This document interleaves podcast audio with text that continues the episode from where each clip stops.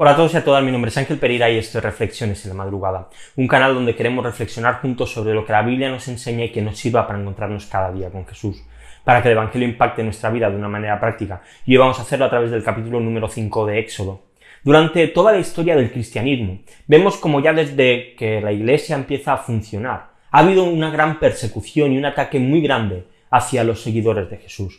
El mismo apóstol Pablo, que luego pues, sería quizá una de las personas que más hizo para que el Evangelio se propagara por toda Europa y por toda Asia, fue un instigador de, la muerte de aquellos que se decían seguidores de Jesús y que profesaban su fe delante de, los hombres. Todo esto obviamente antes de su conversión. Pero no solo los judíos persiguieron a los cristianos, emperadores romanos como Nerón, como Domiciano, como Marco Aurelio, se encargaron de matar y además de una manera muy cruel a muchos de los que pues se autodenominaban seguidores de Jesús. Luego la Iglesia en la historia se unió al Estado y acabó corrompiéndose hasta que llegó pues Lutero con su reforma, la cual tuvo una parte muy violenta y la contrarreforma también que triunfó en algunos países, como en España, por ejemplo, donde el protestantismo fue perseguido y, muchos murieron en nombre de Jesús.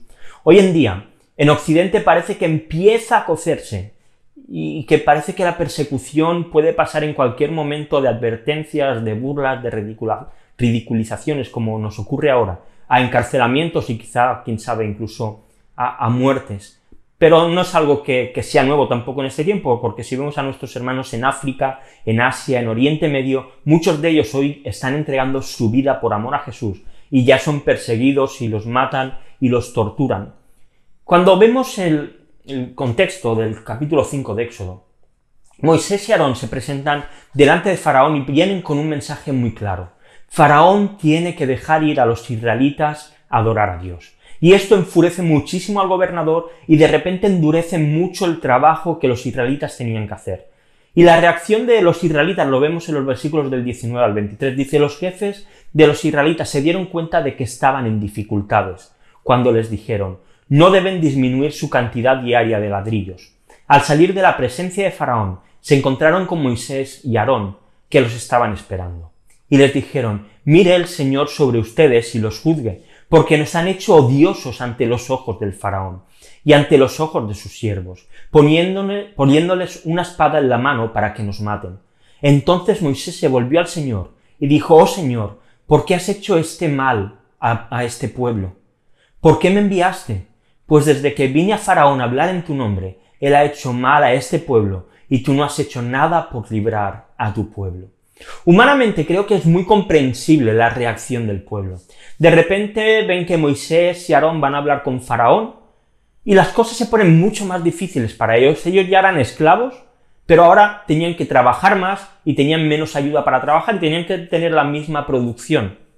Así que los israelitas recriminan a Moisés y Aarón la situación en la que ellos están y que es por culpa de ellos.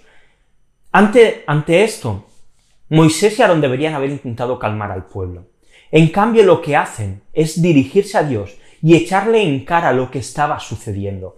Ellos habían escuchado las palabras del mismo Jesús, que les había prometido que iba a librar al pueblo.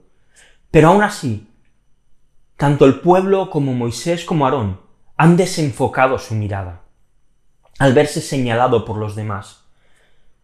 Esto solo era el principio, porque este sufrimiento iba a traer algo que ellos creo que no podían llegar ni siquiera a imaginar. Iban a ver al imperio más grande del mundo someterse al Dios verdadero. Y hoy ocurre exactamente lo mismo. Allí donde el cristianismo es más perseguido, cada día más personas vienen humillados a los pies de la cruz arrepentidos. El sufrimiento y la persecución muchas veces son solamente la puerta que necesitamos cruzar y la cual Dios nos invita a atravesar para poder ver su gloria. No sabemos qué va a pasar en los próximos meses, no sabemos qué va a pasar en los próximos años. Pero venga lo que venga, no nos volvamos echándole la culpa a Dios de lo que sucede, sino resistamos, aguantemos, depositemos nuestra esperanza en Jesús y roguemos que Él muestre su gloria y que por medio de ella muchos vengan al conocimiento de la verdad. Te quiero dejar dos preguntas hoy para que reflexionemos. La primera de ellas, ¿Cuáles son las cosas en las que podemos sentir que la sociedad en la que estamos nos está oprimiendo? Y la segunda, ¿por qué la persecución o los peligros no deben causar en nosotros miedo, sino que debemos ver esperanza detrás de ellos. Y te dejo unos textos para que continuemos leyendo la Biblia en un año. Hoy el libro de Mateo capítulo del 5 al 7. Y nada más, lo dejamos aquí por hoy. Si estás viendo el vídeo en YouTube y te ha gustado, como siempre te pido, dale a like, suscríbete al canal y dale a la campanita. Si lo estás viendo en Facebook, en Twitter, en Instagram, en cualquier red social, pues te pido lo mismo. Si te ha gustado, dale a me gusta, compártelo con otros y sigue la cuenta si no lo haces. Y también, si lo prefieres hacer en formato podcast, puedes escucharnos en iBox, en iTunes y en Spotify. Así que nada más, lo dejamos aquí por hoy. Volvemos mañana con una nueva reflexión aquí en Reflexiones en la Madrugada. Hasta mañana.